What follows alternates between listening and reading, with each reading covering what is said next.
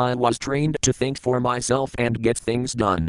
It's what the British, as a nation, used to believe in. But there are some kids today who seem to want everything handed to them on a plate. Perhaps, if our parents were like mine were, we would be a nation of go getters, as we used to be. When I was four years old, Mom stopped the car a few miles from our house and told me to find my own way home across the fields. She made it a game, one I was happy to play. It was an early challenge. As I grew older, these lessons grew harder. Early one winter morning, Mom shook me awake and told me to get dressed. It was dark and cold, but I crawled out of bed. I was given a packed lunch and an apple. I'm sure you will find some water along the way, Mom said, as she waved me off on a 50 mile bike ride to the south coast. It was still dark when I set off on my own. I spent the night with a relative and returned home the next day. When I walked into the kitchen at home, I felt very proud. I was sure I would be greeted by cheers. Instead, Mom said, Well done, Ricky. Was that fun? Now run along, the vicar wants you to chop some logs for him. To some people, this might sound harsh. But the members of my family love and care for each other very much. We are a close knit unit. My parents wanted us to be strong and to rely on ourselves. Dad was always there for us, but mom was the one who drove us to want to do our best. I learned about business and money through her. She would say things like, the winner takes all and chase your dreams quote. Mom knew that losing wasn't fair, but it is life. It's not a good idea to teach children that they can win all the time. In the real world, people struggle. When I was born, dad was just starting out in law and money was tight. Mom didn't moan. She had two aims. One was to find useful tasks for me and my sisters. Being idle was frowned on. The other was to find ways to make money. At home, we talked business at dinner. I know some parents keep their work away from the kids. They won't share their problems. But I believe their children never really learn the value of money. Sometimes, when they get into the real world, they can't cope. We knew that the real world was about my sister Lindy and I helped mom with her projects. It was fun. It made for a great sense of teamwork within our family. I have tried to bring Holly and Sam up in the same way, although I have been lucky to have more money than my parents had. I still think my mom's rules were good and I believe Holly and Sam have learned the value of money. Mom made little wooden tissue boxes and waste paper bins. Her workshop was the garden shed and it was our job to help her. We painted them and stacked them up. Harrods ordered them and sales boomed. She also took in French and German students as paying guests. Hard work and fun were family traits. Mum's sister, Aunt Claire, was keen on black Welsh sheep. She got the idea of starting a company to sell mugs with black sheep on them. Ladies in the village knitted woolies with sheep designs. The company did very well and is still going strong. Years later, when I was running Virgin Records, Aunt Claire phoned me to say that one of her sheep had started singing. I didn't laugh. Her ideas were always clever. Instead, I followed the sheep around with a tape recorder. Baba Black Sheep became a hit. It reached number 4 in the charts. I went from small cottage industry to setting up Virgin worldwide. The risks became bigger. I learned to be bold in my dealings and ideas. Although I listen with care to everyone, I still rely on myself and in my goals. I lost faith in myself only once. By 1986, Virgin was one of Britain's largest private companies, with 4,000 members of staff. Sales had increased by 60% from the year before. I was told I should go public, sell shares in my business. Two of my partners were not keen, because they knew me well. They said I would hate losing control. But the bankers said it was a good idea. It would give me more capital to work with. Other big private companies, like Body Shop and Sock Shop, had gone public. They were doing well. Pushed hard by the bankers, I made up my mind and launched Virgin on the stock exchange. Around 70,000 people applied for shares by post. Those who had left it too late lined up in the city to buy shares in person. I will never forget walking up the long line of people to thank them for their faith in us. I was very moved when they said things like, We are not going holiday this year, we are putting our savings in Virgin and we are banking on you, Richard. It wasn't long, though, before I came to hate the ways of the city. They weren't for me. Instead of a casual meeting with my business partners on my houseboat to discuss what bands to sign, I had to ask a board of directors. Many of them had no idea at all what the music business was all about. They didn't see how a hit record could make millions overnight. Instead of being able to sign someone who was hot before our rivals did, I had to wait for weeks for a board meeting. By then, it was too late. Or they'd say things like, sign the Rolling Stones, my wife doesn't like them. Janet Jackson. Who's she? I have always made fast decisions and acted on my instinct. Then, I was stifled. Most of all, I no longer felt that I was standing on my own feet. We doubled our profits, but Virgin shares started to slip, and for the first time in my life, I was depressed. Then there was huge stock market crash. Shares dropped fast. It wasn't my fault, but I felt that I was letting down all the people who had bought Virgin shares. Many were friends and family as well as our staff. But many were like the couple who had given me their life savings. I made up my mind. I would buy all the shares back, at the price everyone had paid for them. I didn't have to pay that much, but I didn't want to let people down. I personally raised the pounds 182 million needed, but it was worth it to keep my good name and my freedom. The day that Virgin became a private company again was like landing safely after a record attempt in a powerboat or a balloon. I felt nothing but relief. Once again, I was the captain of my ship and master of my fate. I believe in myself. I believe in the hands that work, in the brains that think, and in the hearts that love. Chapter 6 Live the Moment. Love life and live it to the full. Enjoy the moment. Reflect on your life. Make every second count. Don't have regrets. It was 1997. I was in a round the world hot air balloon race. Before I left, I wrote a long letter to my children, in case I didn't return. I started the letter by saying, Dear Holly and Sam, life can seem rather unreal at times. Alive and well and loving one day. No longer there the next. As you both know, I always had the urge to live life to its full. I wrote the letter just in case the worst happened. We had taken off at dawn from Marrakech in Morocco. Twelve hours later, it seemed as if we were about to crash in flames into the Atlas Mountains. They say a dying man relives his life in his final seconds. For me, this was not true. All I thought was that, if I escaped with my life, I would never do this again. We fought hard all night to keep the balloon up. By dawn, we were over the desert, where we could come down safely. As we drifted to Earth, I sat up on the glass roof of the capsule, watching the beauty of the golden dawn as it broke over the desert. This was a day I never thought I'd see, and the rising sun and growing warmth of the day seemed very precious. It made me aware that hard won things are more valuable than those that come too easily. It reminded me to always enjoy the moment, I love balloons to such an extent that I have one of my own. It's a small balloon with a wicker basket, like the one in Around the World in 80 Days. I often take family and friends up in it. It is one of the most peaceful places I know. It makes me feel at one with nature. You glide silently along, away from the rest of the world. No one can phone you, no one can stop you. You are free. You look down on towns and fields and people who don't know you're there. You can fly next to a wild swan and hear the beat of its wings. You can look into the eyes of an eagle. Balloons have taught me to reflect more. On Earth, my life is fast and hectic, each moment full. It can be too busy. We all need our own space and it's good to pause and do nothing. It gives us time to think. It recharges our bodies as well as our minds. I often think of the fishermen I watched that Christmas in Japan. It's in our nature to strive, so I wondered what they looked for in life. They seemed content fishing and feeding their families. They didn't seem driven to set up fish canning empires. As far as I knew, they didn't want to cross the Pacific in a balloon or climb Mount Everest. They took each day, as it came. They lived in the moment, and perhaps this is what gave them peace of mind. My grandmother lived life to the full. At the age of 89, she became the oldest person in Britain to pass the advanced Latin American ballroom dancing exam. She was 90 when she became the oldest person to hit a hole in one at golf. She never stopped learning.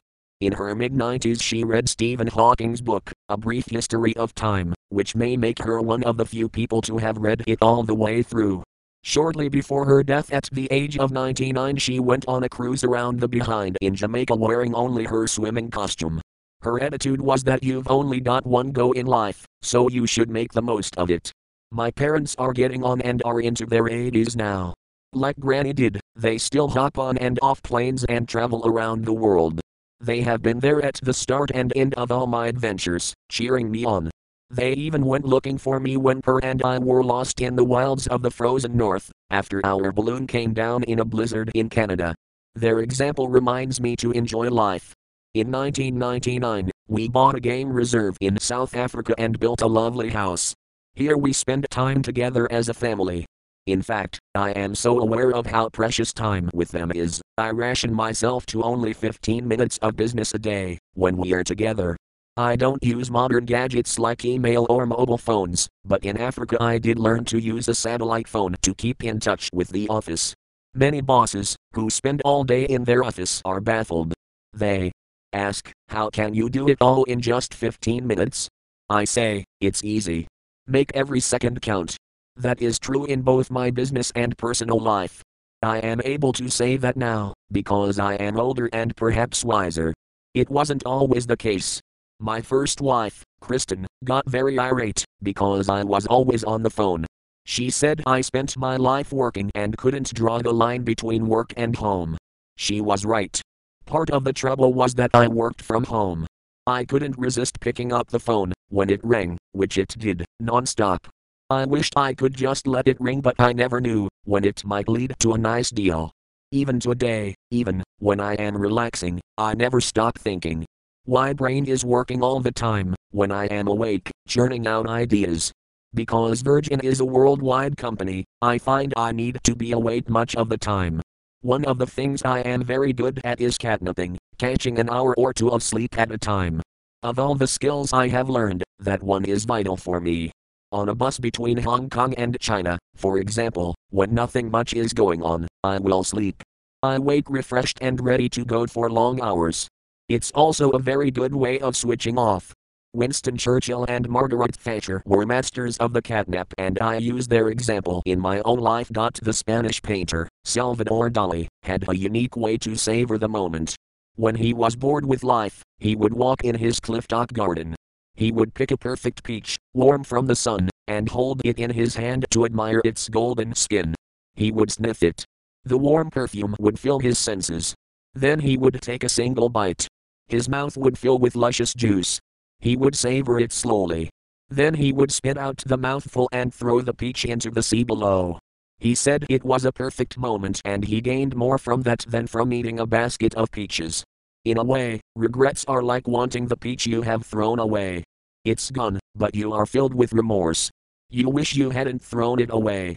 You want it back. I believe the one thing that helps is to have no regrets. Regrets weigh you down. They hold you back in the past, when you should move on. It's hard to lose out in a business deal, but harder still to suffer from guilt.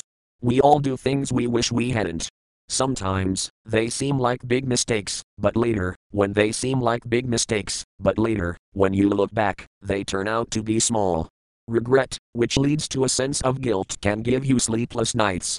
But I believe the past is the past. You can't change it. So, even if sometimes you get things wrong, regrets are wasted and you should move on. A case of this is when Kristen and I went on holiday to Mexico. She chose a place where there were no phones. No one could get in touch with me. A couple of days before we were due to leave, I tried to hire a boat to go deep sea fishing. I asked a fisherman if he would take us out the next day. He refused, saying it looked like there might be a storm. I thought he was holding out for more money. I was eager to go and said I would pay him double. A couple more tourists from the bar said they'd go too, and they also paid double. We were having exciting day of sport when I noticed that it was growing dark. The wind rose and it grew cold. It started to rain. They started the engine to head home but the rudder jammed so the boat couldn't steer and went round in circles. The storm grew stronger and the sea was being pounded hard. I was sure she was about to break up and sink. After an hour, the worst of the storm seemed to have passed. There was calm and a strange light. In fact, we were in the eye of the storm. In the distance, I could see a solid black line coming closer across the waves. It was the far wall of the storm and looked alarming. I thought we would all die when it hit us. Kristen was a strong swimmer and she said we should swim for the shore, which was two miles away, and try to beat the storm. Everyone said we were mad, but the fisherman gave us a plank of wood to hold on to and we jumped into the sea. I went from being scared of drowning to the terror of being eaten by sharks. We were swept far down the coast. Two hours later, half frozen, we dragged our way up through the surf, onto the beach. Somehow, we stumbled through mangrove swamps back to the village for help. We found a big boat to go and rescue the fishing boat, but we ran into an even bigger storm and were tossed back to shore. When the storm cleared, they searched for two days, but found nothing. I could have tried to live with the guilt. Instead, although it was tragic, I realized that I had to apply logic to it. I told myself that the fishermen took the money against their better judgment, but they didn't have to. It was the state of the boat that was the problem, and that wasn't my fault. If the ferry goes down with loss of life, it's not the passengers who are at fault, but the captain or the owners. The story of the lost boat came out when my book was published some years later. The Daily Mirror sent a reporter to Mexico to find out what had happened. To my relief, they found the boat and the crew alive and well. The tide and winds had taken them many miles down the coast, it took time to fix their boat and there was no radio and no phones to keep in touch. After we had left for home, they sailed safely into the harbor. I didn't know any of this. I could have spent years living with needless remorse if I had allowed myself to. Always living in the future can slow us down as much as always looking behind. Many people are always looking ahead and they never seem content. They look for quick fixes, like winning the lottery, I know that goals are important. Money is important.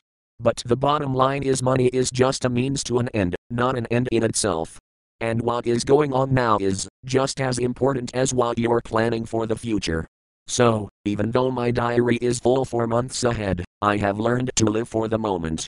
Chapter 7 Value Family and Friends. Put the family and the team first. Be loyal. Face problems head on.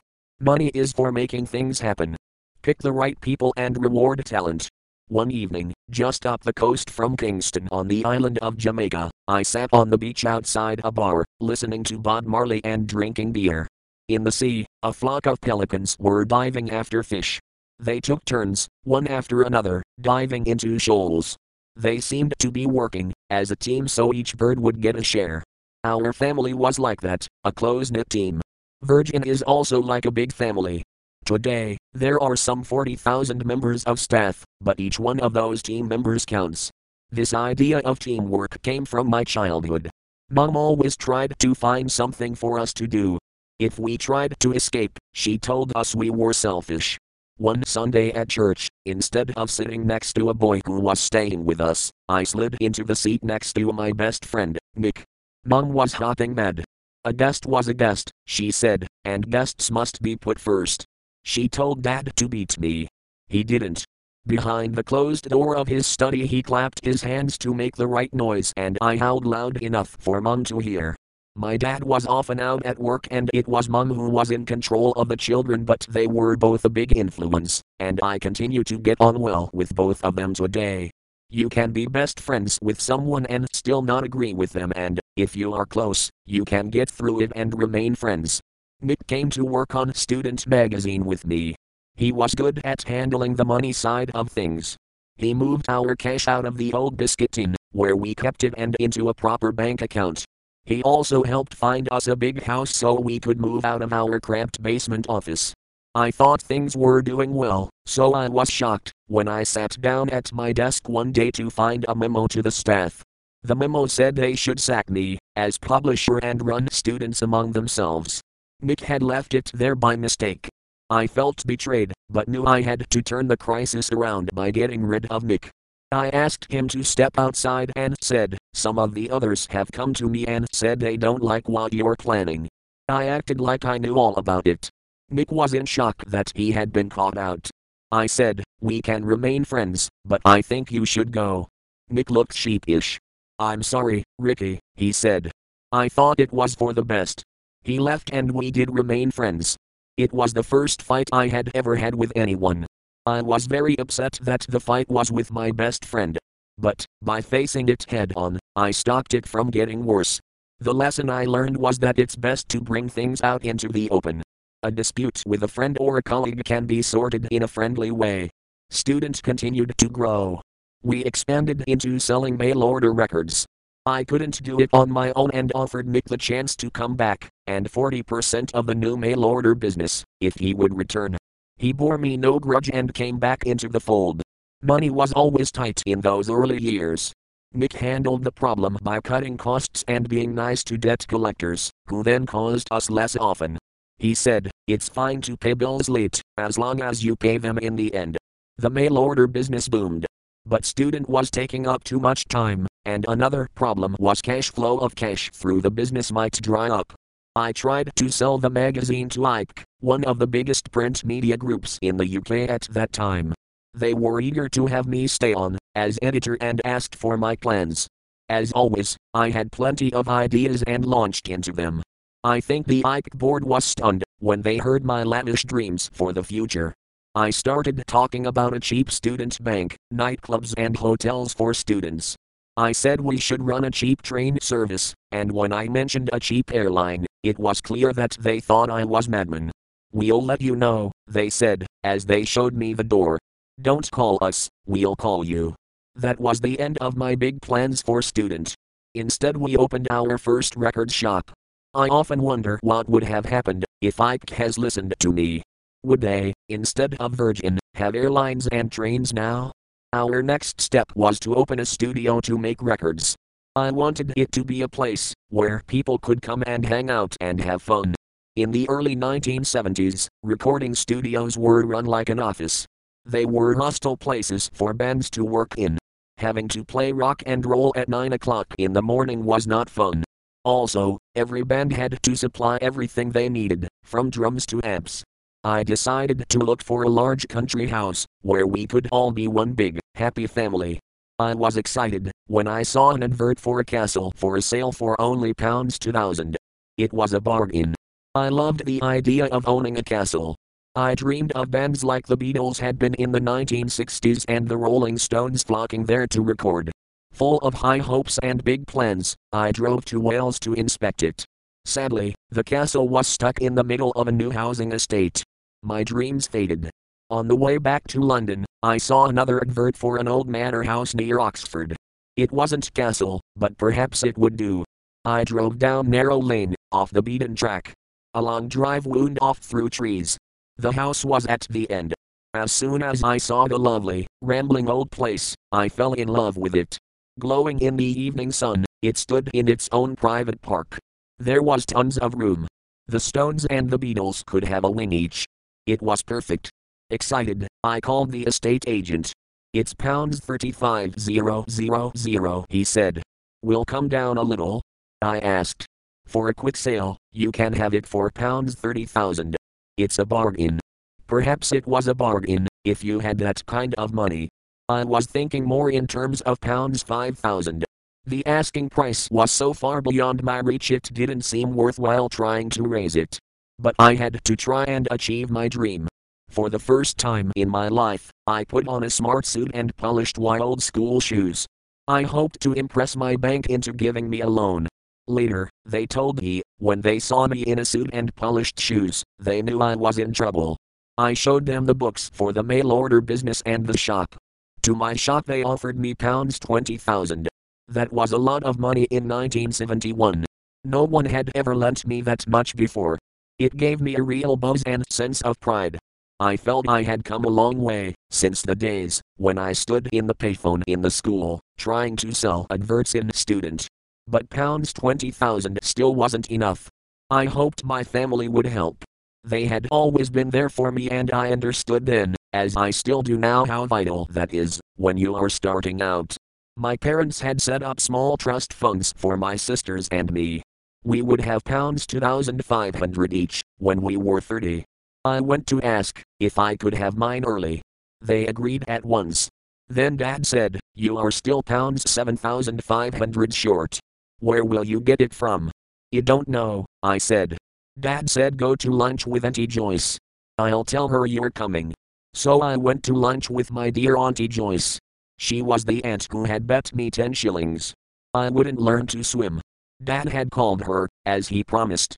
She knew all about my dreams for the manor.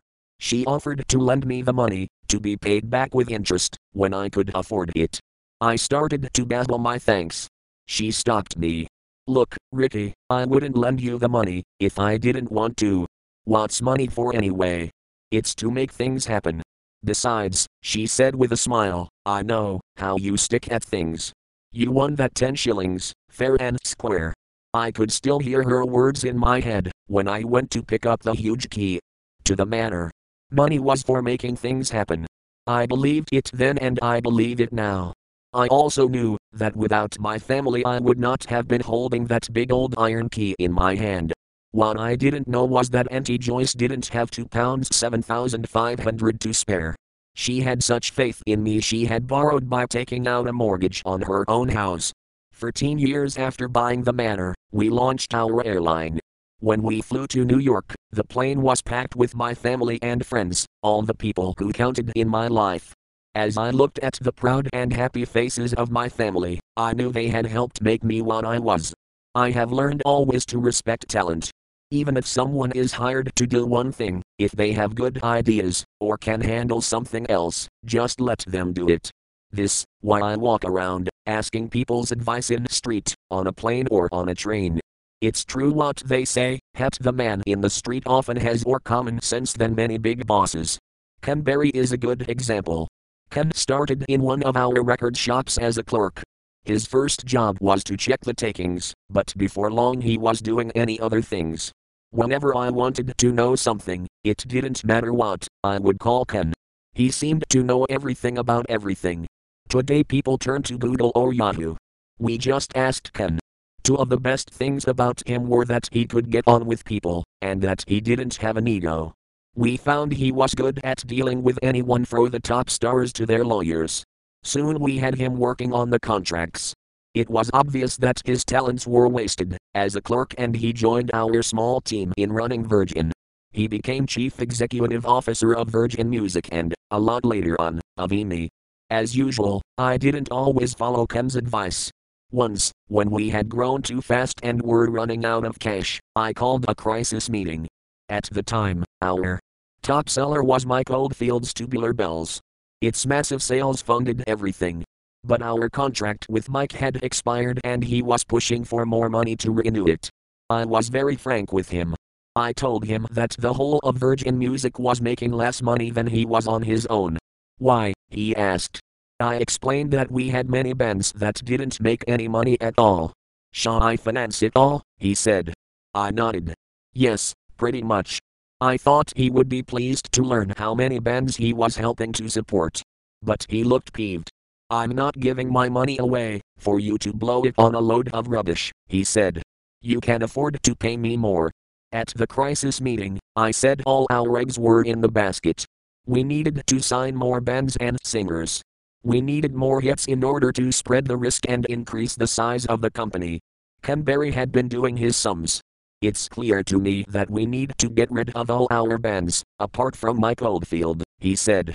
I knew we could jog along and make money with Mike Oldfield, but I was worried we would stay the same small company.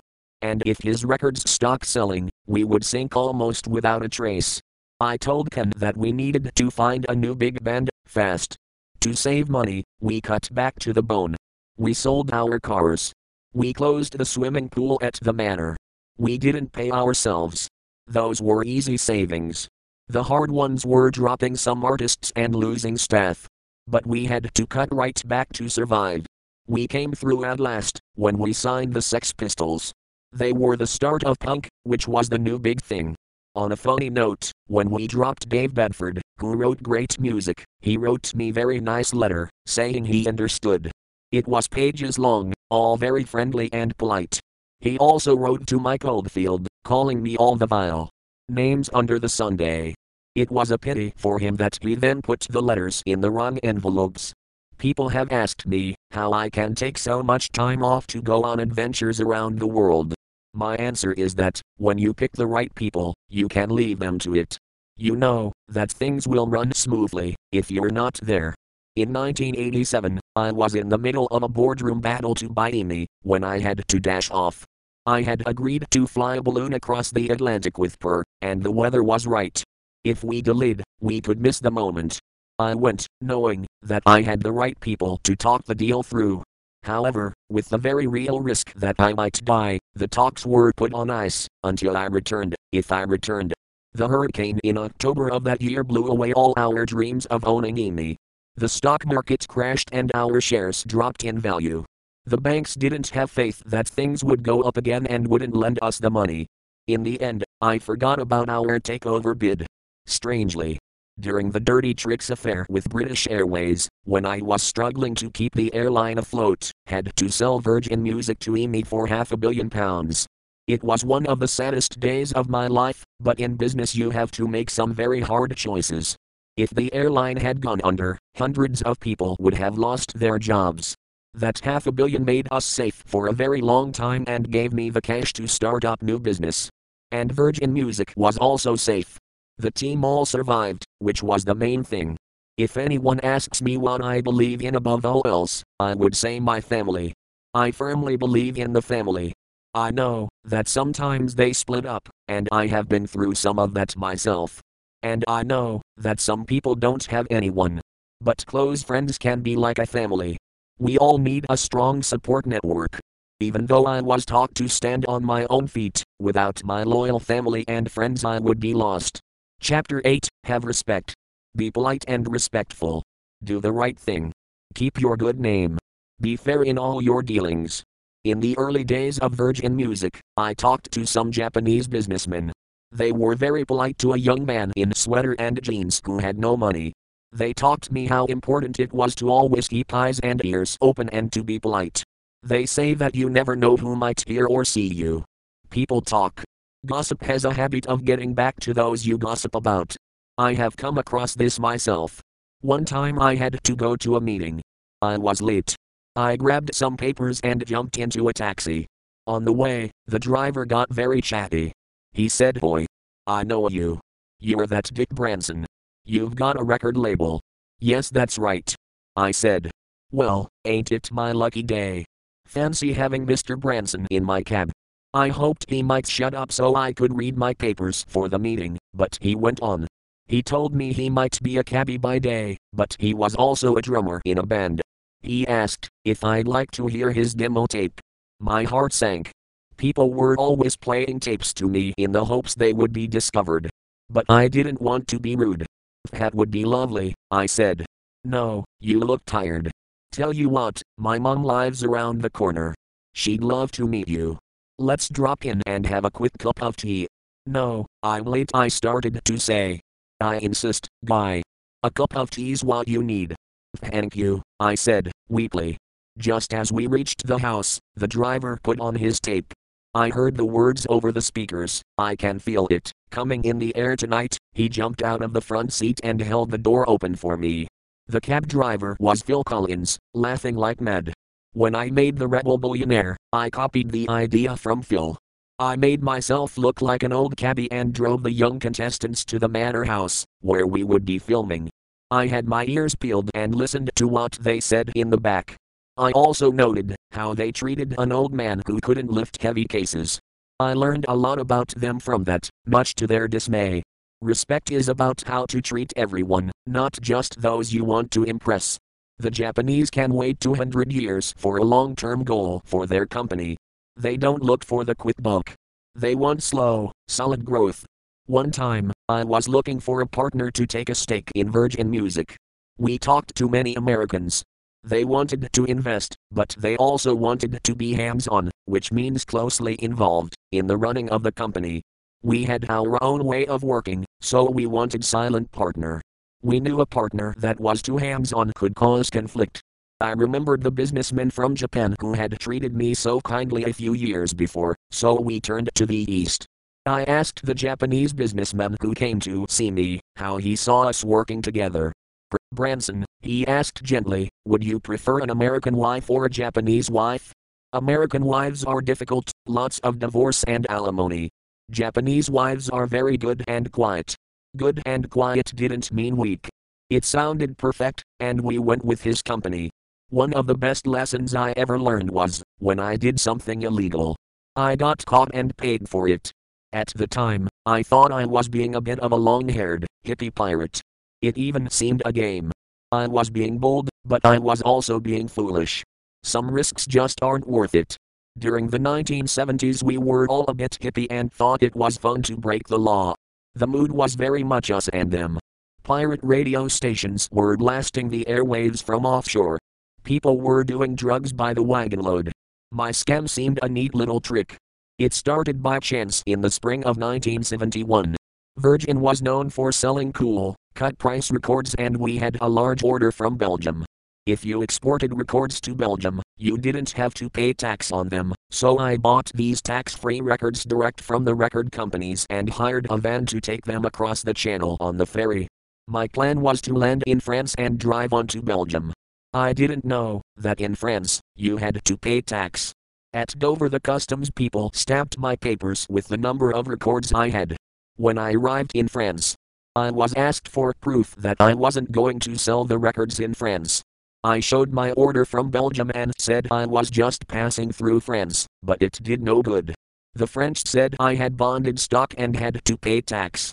We argued, but since I didn't want to pay the tax, I had to return by ferry to Dover with all the records still in the van. I was angry that I had wasted my time and lost a good order. But on the drive back to London, it dawned on me that I now had a vanload of tax free records. I even had a customs stamp to prove it. I thought I could still sell them by mail order or in the Virgin shops and make about pounds 5000 extra profit. It was against the law, but I just thought I was bending the rules a bit. After all, I had started out trying to do the right thing. At the time, Virgin owed the bank pounds 15,000. It seemed as if luck or fate was helping us out. I had always got away with breaking rules and thought this was no different. I would have got away with it if I hadn't been greedy. Instead of just selling the one vanload, I made a total of four trips to France, pretending each time that records were for export, and turned right around again. The last time, I didn't even bother getting on the ferry. After I got my stamp from customs, I just drove in a circle in the port at Dover, in one gate and out the other, and headed home. I am sure that, if I hadn't been stopped, I might have carried on. It was so easy. Only it wasn't as easy as I thought. I was being watched. I got a tip off that we were about to be raided. We had one night to get rid of all the tax free stock. We cleared out our warehouse, but we thought that customs wouldn't bother with our shops. When the customs men burst into the warehouse, I hid a grin while I watched them search for the illegal records. I didn't know that they were also raiding the shops at the same time. It was a huge shock when I was thrown into prison. I couldn't believe it. I thought that only criminals were arrested. And then it slowly dawned on me that I wasn't a hippie pirate. This wasn't a game. And I was criminal. My headmaster's words came back to me. When I left school, aged 16, he had said, Branson, I predict that you will either go to prison or become a millionaire. I wasn't a millionaire, but I was in a prison. My parents had always drummed into me that all we had in life was our good name. You could be rich, but if people didn't trust you, it counted for nothing. I lay on a bare plastic mattress with just an old blanket and vowed that I would never do anything like this again. I would spend the rest of my life doing the right thing. In the morning, mom came to the court to support me. I had no money for a lawyer and applied for legal aid. The judge told me, if I asked for legal aid, I wouldn't get bail. He set bail at a whopping pounds 30,000. I didn't have that kind of money. Mom put up her home as bail money instead. Her trust in me was almost more than I could bear. She looked at me across the court and we both started to cry. I will always remember her words on the train back to London. I know you've learned a lesson, Ricky. Don't cry over spilled milk. We've got to get on and deal with this head on. Instead of going to court, the customs service agreed to settle the case. They made me pay a fine equal to three times my illegal profit. It came to a massive pounds 45,000. They said I could pay it back at the rate of pounds 15,000 a year. I wasn't angry. I had shown the law no respect and deserved to pay. Not doing anything illegal has been one of my watchwords then. My way of restoring my own respect was to pay back every penny without moaning. In fact, I gained. My goal became to make a lot of money, but to do it legally. We worked like crazy, opening new Virgin Records shops and thinking up good ideas to expand. Ever since then, when I am asked how far I am prepared to go in achieving my aims, my answer is the same. I make it a priority not to break the law and I check all the time that I'm not. Your reputation is everything. If you're starting in business and ask me if I have a lesson for you, I'd say be fair in all your dealings. Don't cheat, but aim to win. This rule should extend to your private life.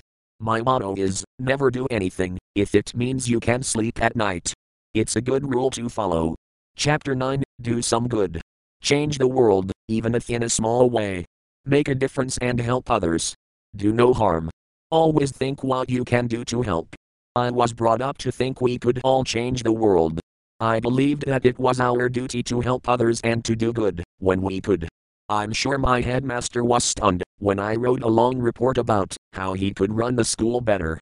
I ended grandly with the words, I would be very interested in your views on this, and any money saved could be put towards my next plan. He didn't laugh, or even cane me for my cheek. He handed back my report and said dryly, Very good, Branson. Put it in the school magazine. Instead, I left school and started my own magazine. I wanted to use it as a platform to change things. When my sister Lindy and I were trying to sell copies of Student in the street, a tramp asked me for money. I didn't have a penny, but I was so fired up to do good, I tore off my clothes and gave them to him. I had to spend the rest of the day wrapped in a blanket, but I felt quite noble. One of the ways we tried to help people was by starting Students Advice Center. They could ask about anything, from flats to grants, but mostly they asked for advice about sex. At the time, there was nowhere else to go for the kind of advice we offered. The center did so well that, 35 years later, it's still going strong. I spent the next few years building up Virgin, Making money was nice, but it wasn't my main aim in life. I enjoy hard work. The man who started Nike divides his day into 10 minute units, and don't waste even a minute. You don't have to fill your tone rushing about in order to use your time wisely, though.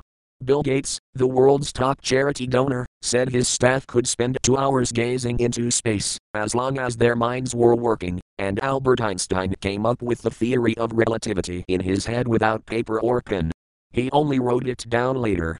To be honest, I work out all my best ideas in my head too. And because I don't use my hands for my work, perhaps that is why I enjoy taking time off for hard physical tasks, like crossing the Atlantic in a boat. It's said that money is root of all evil. It doesn't have to be. Money can be used for good. The biggest charities in the world were started by rich men and women, but some were begun with next to nothing. Harvard, the wealthiest college in America, is a charitable trust. It started with a few books and just pounds 350. IKEA started in a garden shed. Its parent company is a charitable trust. The man who dreamed up the Big Mac started life selling paper cups. He was someone else who didn't believe in wasting time. If you have time to lean, you have tie to clean, he always told his staff. Perhaps he was in a hurry, because he didn't get the idea for McDonald's until he was aged 52. His company now gives $50 million a year to charity. So money can be a force for good. But you don't need to be rich to do good. Children used to collect silver paper and empty bulletins to raise money for good causes. Today, they go on charity runs or donate to Live Aid. There are many ways of helping others. One very simple way is to do no harm and that costs nothing at all. When I turned 40, I was at an all time low. We were battling with British Airways for space in the skies. We had been voted best business class airline of the year, but it was a constant fight to find enough money to keep going. It was only Virgin Music's string of hot records that was keeping us afloat. Simon, who ran Virgin Music, seemed to be losing interest in it, mostly because he thought the airline would bankrupt us. I sat down and looked back at my life. I asked myself if I should do something new, if I should have a complete change. I had never been a big reader, but I liked the idea of having more time to read. I said to Joan, I think I might go to college and do a degree in history. Oh, you just want to chase pretty girls, was her blunt reply. Was she right? Was I racing a midlife crisis? Perhaps. So, instead of thinking what I could do for myself, I wondered if I could do more for others. I thought I might look into politics. I could use my business skills to do some good on major issues, such as fighting cigarette companies. I could fund a cure for cancer, look into healthcare, or help homeless people. There were any things I could do that would make me feel useful. I have gone on to follow this path in the rest of my life. I believe we should assess our lives from time to time. Have we reached our goals? Are there things we can weed out that we don't need?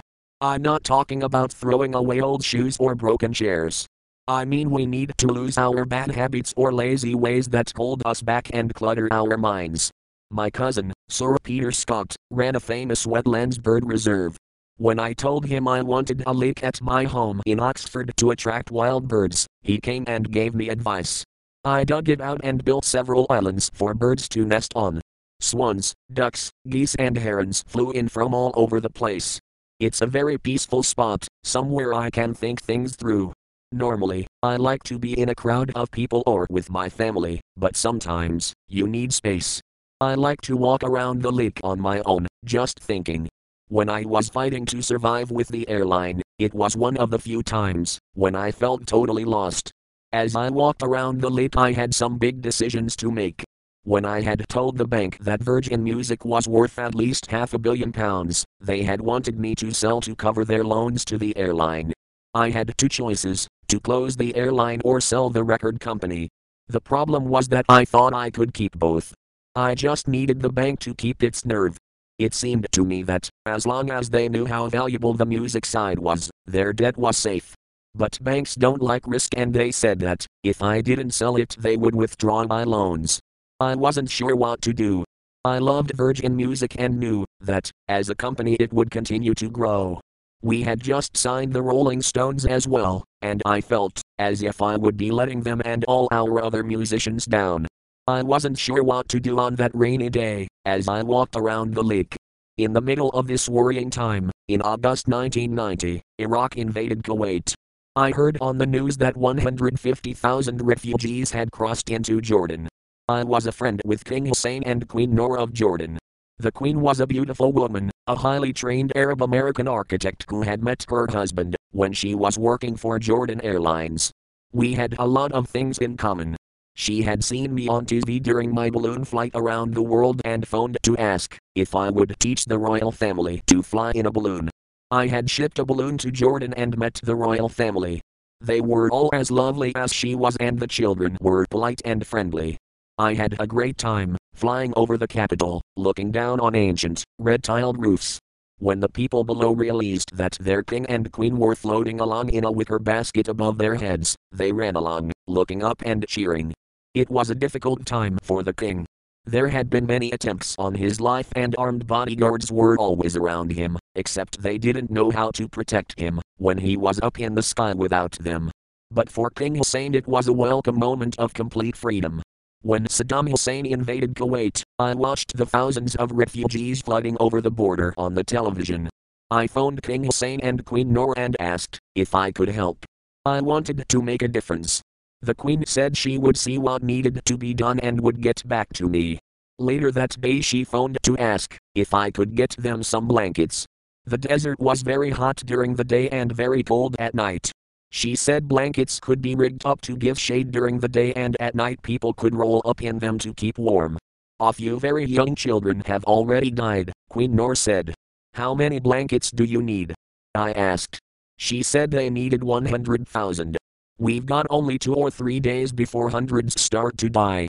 It's urgent, Richard. Virgin Airline staff got to work, phoning around. In today, one of our jumbo jets was on its way to Jordan with 40,000 blankets, tons of rice, and medical supplies. We returned with British people who had been stranded in Jordan. As soon as I returned to Britain, I was told that the head of British Airways was hopping mad. He said they should have been asked. It was pointed out to him that I had offered and he hadn't. In fact, he had apparently refused to let BA help in international crisis, even when approached by Christian aid. So, at once, he found a load of blankets and rushed them to Jordan. I was pleased that our example had partly pushed him into helping. When I heard that our supplies had not reached all the refugees, I flew to Jordan and again stayed with the king and queen in the royal palace. I argued with a minister who I knew had blocked things from moving and got him to send the supplies to the refugee camps. I also had long talks with King Hussein about Saddam. The king wanted Jordan to remain neutral in the conflict that by then seemed likely. His country was in a very weak position and he also saw both sides of the picture. He hoped things could be sorted out through talks, but he was worried that the West might go to war to protect the oil fields in Kuwait. He knew there was very little time. A few days later, I was watching the news in London when I saw Saddam on TV. He had taken British hostages and was using them as a human shield. I thought about what I could do to help. I was one of the very few Western people who had direct access to King Hussein. He in turn was one of the very few people that Saddam trusted. We could cut out all the angry people in the middle and perhaps King Hussein could talk to Saddam and put my suggestion to high. I called Queen Noor and asked if she could help with my plan. Come on out and stay with us, Richard. You can discuss it with the king yourself, she said. In Jordan yet again, I spent three days talking to King Hussein.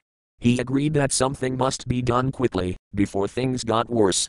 I sat down and with a lot of care wrote a very polite letter by hand to Saddam. I asked if he would release all the foreigners who were trapped in Iraq. To show goodwill, I would fly in medical supplies that Iraq was short of. I signed it, yours respectfully, Richard Branson. After dinner that night, the king took my letter to his study and translated it into Arabic. He also wrote his own personal cover letter to Saddam and sent it by special courier to Iraq. I could do no more and flew home. Two nights later, I heard from King Hussein. It was very good news. Saddam said that women and children, but he wanted someone of stature to fly to Iraq ask him in person, on Tuesday. I phoned Sir Edward Heath, the former Prime Minister. We got on well because of our mutual interest in boats. Very bravely, he agreed to go at once. The plan was to stay with the royal family. From there, he would get safe passage to Iraq. A day later, King Hussein phoned he. I have good news for you, sir. You can set off for Iraq. I have Saddam's word that you will be safe. I had one major worry before I set off. In spite of King Hussein's promise, many expected Saddam to take me and Edward Heath hostage and impound the plane. Because of the risk, we had no insurance. If Saddam did seize the plane, we would go bust. I was risking everything on this venture, but too many people depended on me. There was no backing out. When we left Iraq with the hostages and Edward Heath safely on board, we were so relieved all the way back. But one person wasn't happy. The boss of BA said, Who the hell does Richard Branson think he is, part of the bloody foreign office? Afterwards, I wrote in my diary, What are the motives for doing such things?